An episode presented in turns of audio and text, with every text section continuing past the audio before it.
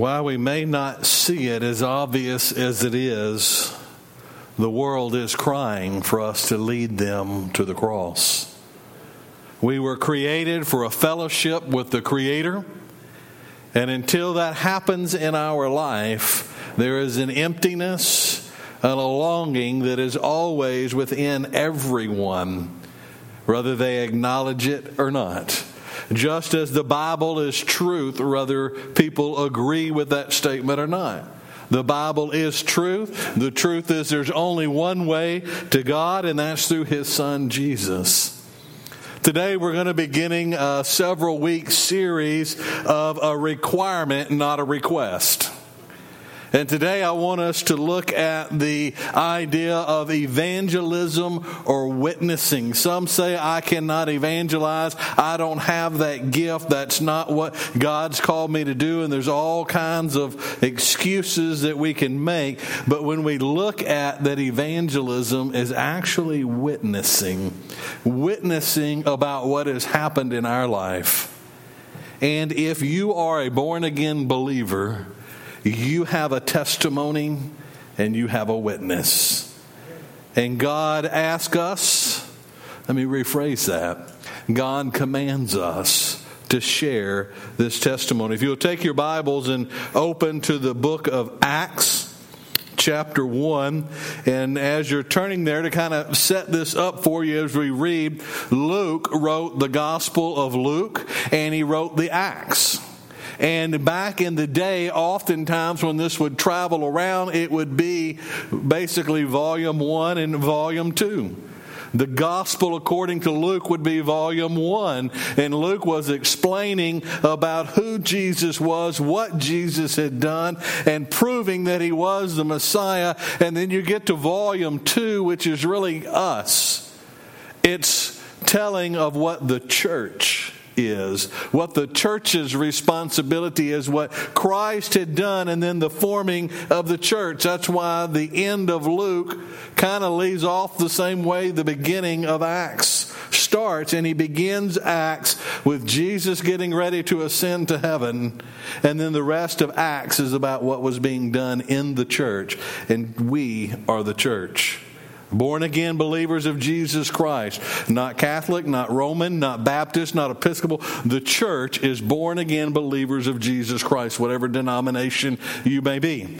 Now we know that there are some out there that do not believe the Bible, so we're not going to talk about those today. Those not what we're here for but looking at the church as all believers of Jesus Christ, not one particular church. Now, Mount Olivet Baptist Church is a local church. We're a local body of believers, a part of the big church of Jesus Christ. So, with that understanding that Lucas wrote this, if you would stand with me as we read from Acts chapter 1, beginning in verse 1. The first account I composed, Theophilus, about all that Jesus began to do and teach until the day when he was taken up to heaven after he had by the Holy Spirit given orders to the apostles and who were with him. To these he also presented himself alive after his suffering by many convincing proofs, appearing to them over a period of 40 days and speaking of the things concerning the kingdom of God. Gathering them together, he commanded them not to leave Jerusalem, but to wait for what the Father had promised, which he said, You heard from me. For John baptized with water, but you will be baptized with the Holy Spirit not many days from now. So when they had come together, they were asking him, saying, Lord, is it at this time you are restoring the kingdom to Israel? And he said to them, It's not for you to know times or epochs which the Father has fixed by his own authority, but you will receive power when the Holy Spirit has come upon you, and you shall be my witnesses both in Jerusalem and in all Judea and Samaria and even to the remotest part of the earth. And after he had said these things, he was lifted up while they were looking on, and a cloud received him out of their sight. Father God, thank you for your word. And Father, I just pray, Lord, right now that, Lord, you would allow Holy Spirit to just touch each one. That, Father, our hearts would be softened, our ears opened. Father, our pushbacks and our anxiety when we think about the idea of evangelizing or witnessing, Father, may we just lay it all aside. And Father, would you speak to us today? Lord, what it is that you have for us to hear on this day from you. Father, help me not get in the way. And Father, just speak through me. And Lord God, I just pray everything in the precious, most holy name of your Son, Jesus. Amen. You may be seated when we think of this idea of evangelism or witnessing, we've got to understand that in this little short section of verses, we get three things that I want us to look at that I believe are very important when it comes to this. And the first one is the church must have power. Amen.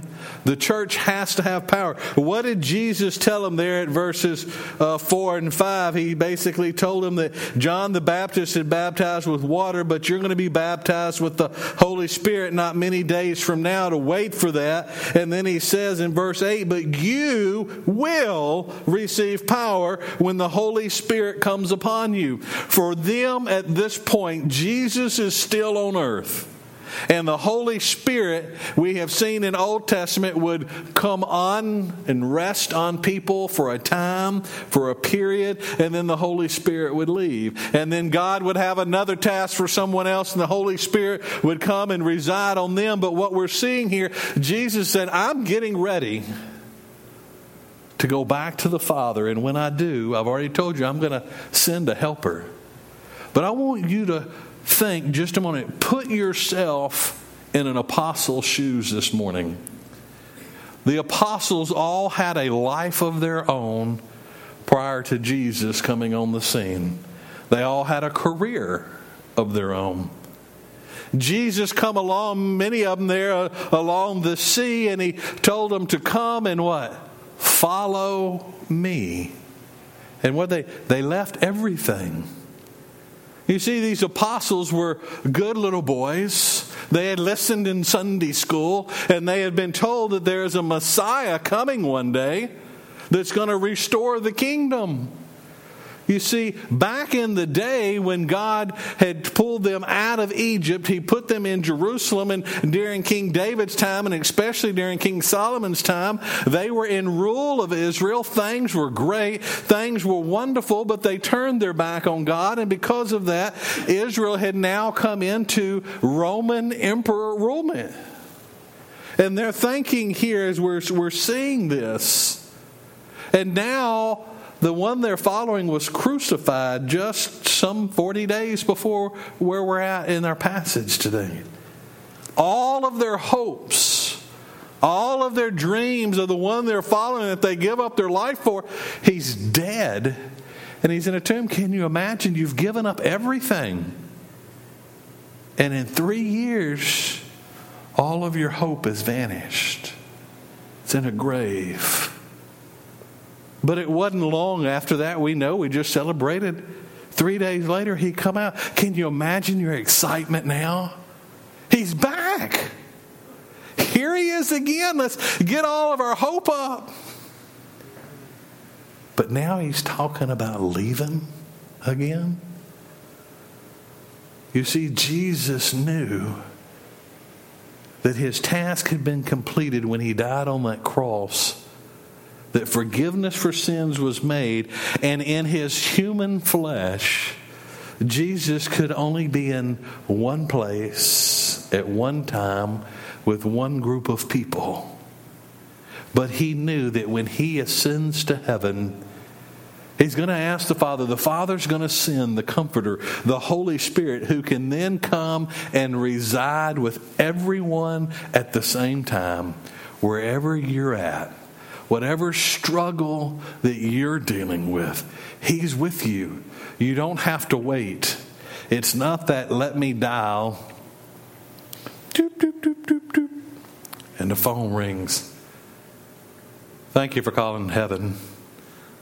All lines are busy at the moment. If you want to speak to Jesus, press one and you'll answer as soon as he's available. No. We each have the Holy Spirit with us right now. That was for them. In a few days, the Holy Spirit was going to be coming.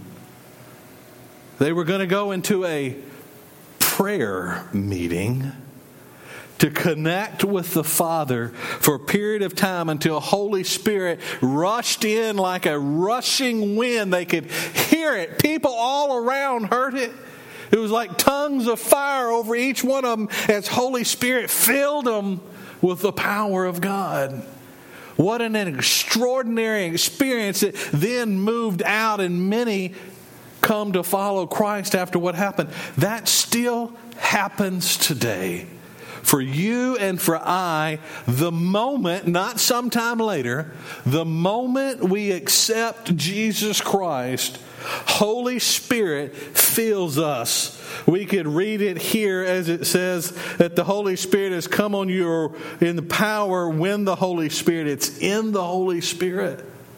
The moment we surrender our lives to Christ, He forgives us and we are filled with power from on high. Not power to do just anything, but power to work, power to be His. And let me tell you, maybe not you, but for me, I need power to live in this world. Because this world is full of dark and evil stuff, and the Bible tells us that. And as believers, we're holy, we're called to be set apart, and I can't do it on my own. Because with Holy Spirit in me, yes, I have all power, but you know, sometimes I still have a little flesh in me. And it's not easy because Satan knows what that little flesh is, and he wants to bring us, but we have that power. The power, the church has to have the power. I like, I've heard this from a professor down at on campus. Listen to this. I never thought about it this way. God did not form a mission for his church, he formed a church for his mission. No matter the size church you were in, you were to be on mission. You know, God didn't create the church and then said, let me come up with something for them to do. God had a task, God had a purpose. And while we don't always like this, we don't just lean over toward this. And I'm honest with you, I don't either. I have to do it every week. I have an accountability to make sure that I am out sharing and witnessing. Why does a preacher need that? Why does the seminary put that out there? We don't lean, nobody just, oh, let's go share today. No, but we have this power and God had a mission and He chose to use us. Think about that. Does God really need you and I to do anything? No, I wasn't here when He created the universe. He just spoke it and it happened. But He chose to use His creation for His mission. He picked us individually unique, created us with our own desires, our own personalities. And he called us into the church, and those of us believers surrendered to that. And he said, I'm going to use you. That's why I've created you. I created you for my mission. And he said, The power will come upon you. What were they doing when the power come upon them? They were praying. You want power, there's power being on your knees in prayer. I understand some of you, I already heard it.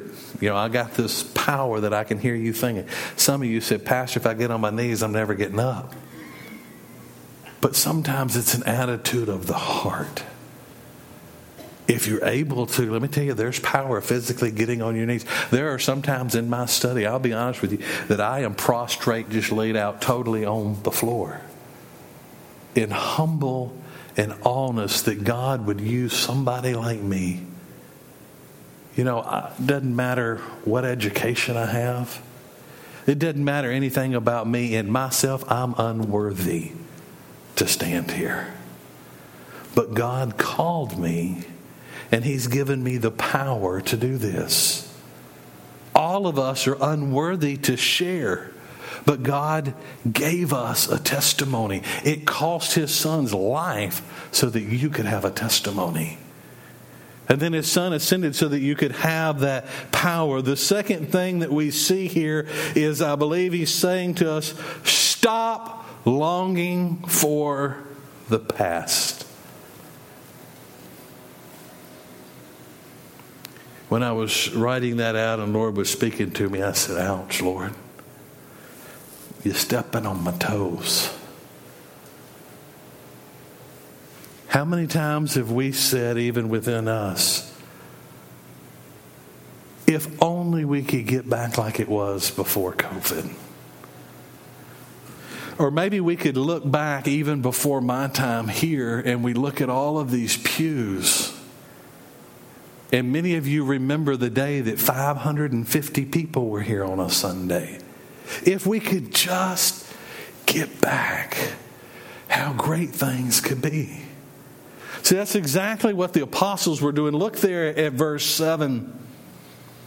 It says, So when they came together, they were asking him, saying, Lord, is it at this time that you are restoring the kingdom to Israel? God, are you putting Israel back where it was? Back in the day that things were great. Back in the day that Rome wasn't over us. They hated Rome. They hated the Roman rules. But they remember the day that they were told about when Solomon was king and there was peace, and God's man was sitting on the throne ruling them. They're asking Jesus, Is this the day? Are you fixing to take us back and put us where we were? I don't think Jesus liked that too much. Look at what he said there at verse 7. He said to them, It's not for you to know times or epochs which the Father has fixed by His authority. It's not for you to understand the times, a particular time that something's going to happen. And then the epochs, he said, it's not for you to know when he's coming back. Epochs talking about the, the end times. He said, this isn't for you to know. You know, I can hear in his attitude, he said, stop. Stop focusing on the past. It's gone. We, we don't have it anymore. There's nothing else we can ever do about the past. And I believe he said, stop worrying about the future so much. I've told you my word, I'm coming back for you. You're so worried about the past and you're so worried about the future that you're forgetting to live in the present. I have a mission for you. You've got to focus on the here and now. You can't bring it any time quicker as excited as I think we would know, as excited as we would be to go to heaven, I am so glad, church, let me tell you, I am so glad I do not know when that's going to happen. I'm so glad I don't know when I'm going to die. Many of us would like to say, Oh, I'd like to know when I die. No, you don't. Because as every day went by, you would be more concerned, you would be more worried about it.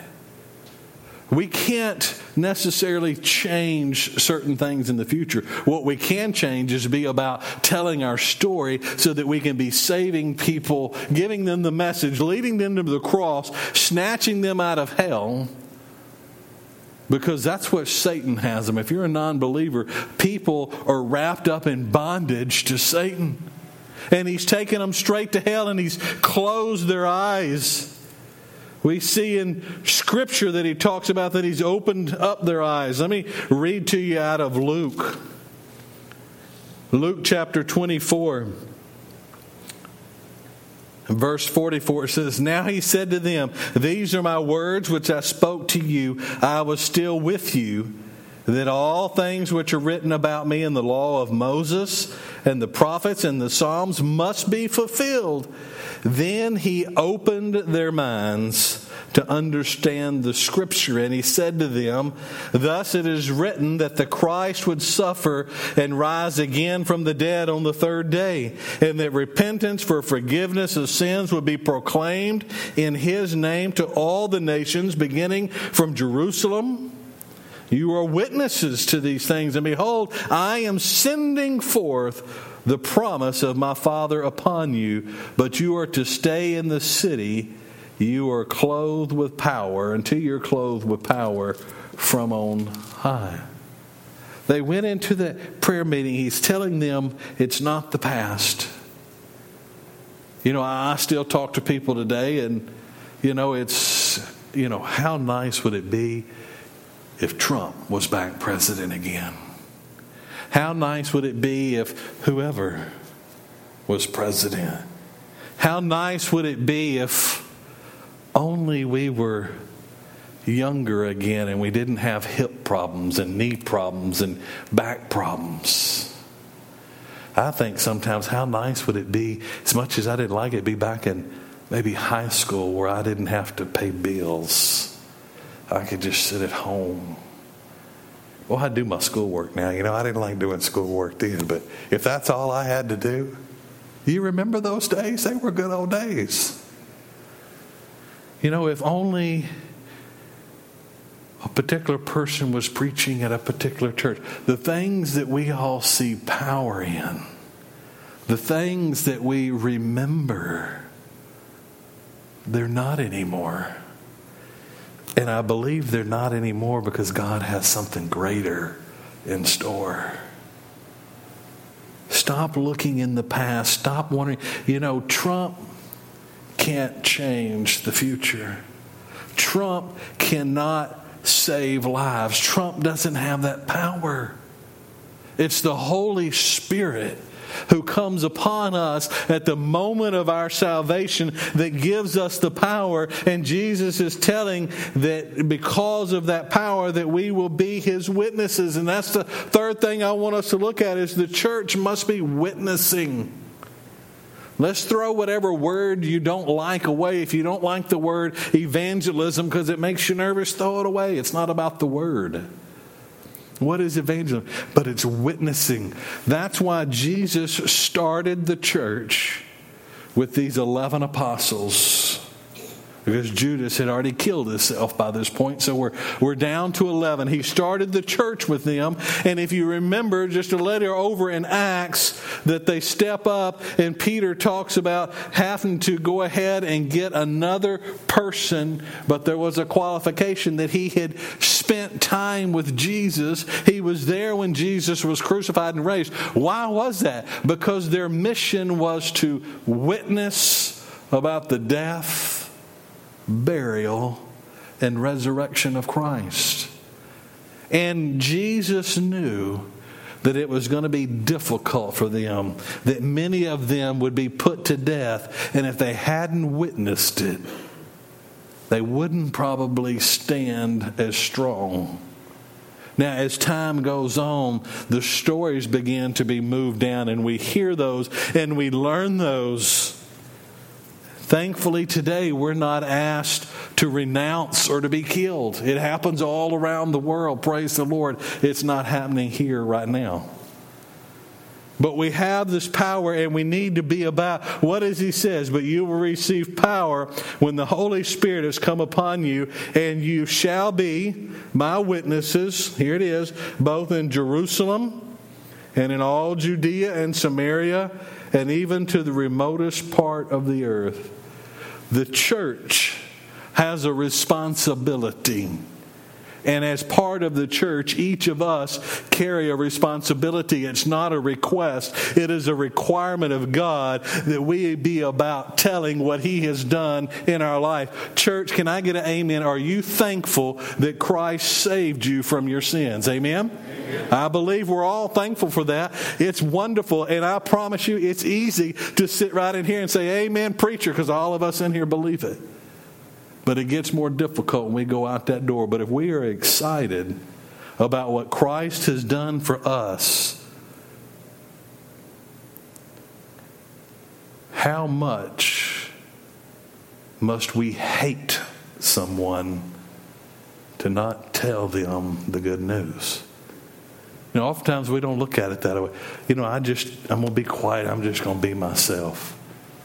Every person we pass, I'm not saying go every time you walk past somebody, grab them down, sit them out, pull out that big Bible under your arm. Hey, let me share the gospel. Our life tells a story, but it's more than that.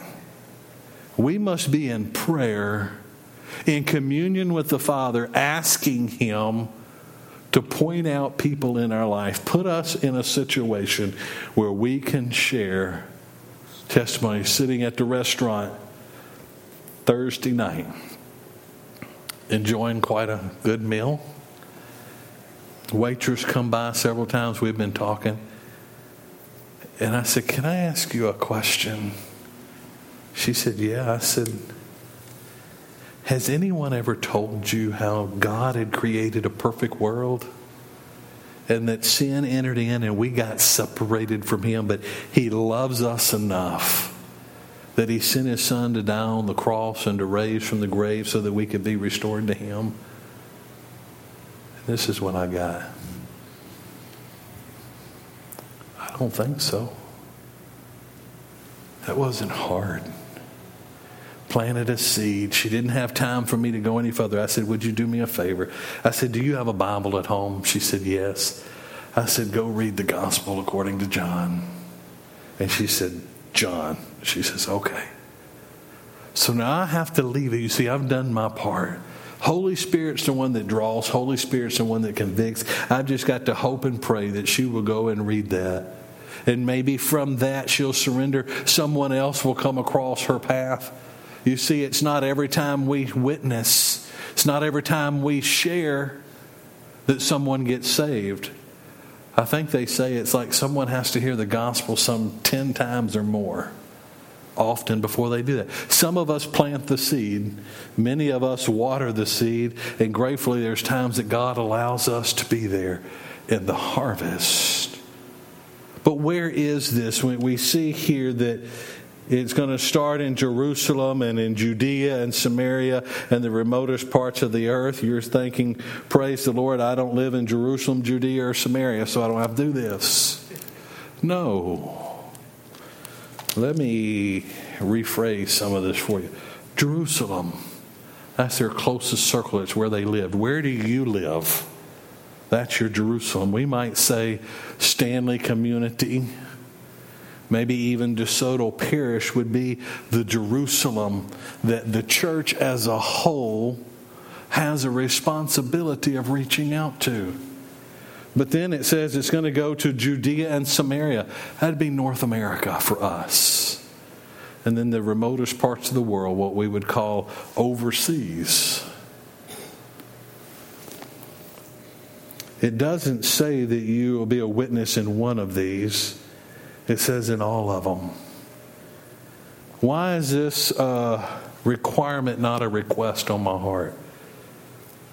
Because, church, let me tell you one thing. I wish I had a picture of it. You've heard me talk about this before. Have you ever heard of the Dead Sea? Dead Sea is over in Israel, and it's called Dead Sea for that very reason. There is nothing, nothing living in the Dead Sea. It is so salty. Remember when I went to Israel, it was we finally made our way there, only a few of us went in. It was like 45 degrees. And I'm like, that's water and it's cold. But I said, I may never be here again. So I went and put on some swim trunks and go walking out to the water. The wind was blowing, and you begin to walk. And when the water got right about here, my feet just come up. My top of my body never moved, but my feet come up, and you just float. Do you know why the Dead Sea is dead? The lowest place. Everything feeds into the Dead Sea, and nothing goes out. Church, if we're not going out of these walls, in just a few short years, this church will be dead and no more. It's that serious. And more than that, this is what we've just been looking at here. Verse 9, let me read this to you. After he said these things, he was lifted up while they were looking on, and a cloud received him out of their sight. The last words Jesus spoke was the command to go and be witnesses. God didn't ask how scared we were. Be truthfully, God didn't ask my opinion. He didn't ask your opinion. But I wholeheartedly believe from seeing where this is told over and over in Scripture, if we are not witnessing, we're living in sin. You see, sin's not always about what we do. We often hear, Satan tempted me and I did this or I did that. Satan also tempts us not to do stuff. And if we want this power of Holy Spirit to flow through us as individuals and then into this church, if we want what's better yet to come, we've got to be cleansed of the sin that's in our life, of apathy, of being just fine just the way we are. We're often good. We'll have visitor or guests come, and we might say hello to them. But are we out of these walls as individuals and as a church in our area? If we're honest with ourselves, the answer is no. Are we out in our parish as Mount Olivet? Are we out in our parish doing things to reach people? I have to give you the same answer no. Are we out in the world overseas? No. Now, yes, we give, and that's great. We give to state missions, we give to North American missions, we give to foreign missions. We have to be out there. There are people that come across our paths, and we need to be witnessing. And, and let me tell you, when this happens, you know, when COVID hit, we all went to that verse about, you know, Lord, heal our land. Y'all remember that verse? We prayed it many a times, but we've got to confess, church. And I think today is the day for us as a whole. For me, my, myself, as much as I try to get out there and witness, I need to be doing more. So today I want us to understand that this witnessing, this evangelism, it's not a request, but it's a, a requirement. And I'm just going to ask you right now, bow your heads where you are. Maybe Holy Spirit speaking to you this morning. And you just want to come to these altars. Church, I'm calling us as Mount Olivet to repentance before a holy God today for a lack of our witnessing. That's me too.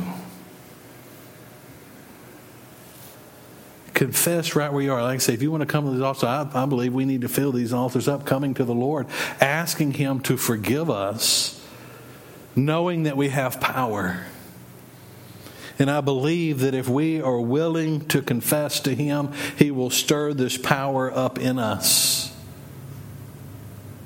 And we must be seeking Him for the days ahead. Altars are open. Just let Holy Spirit lead you.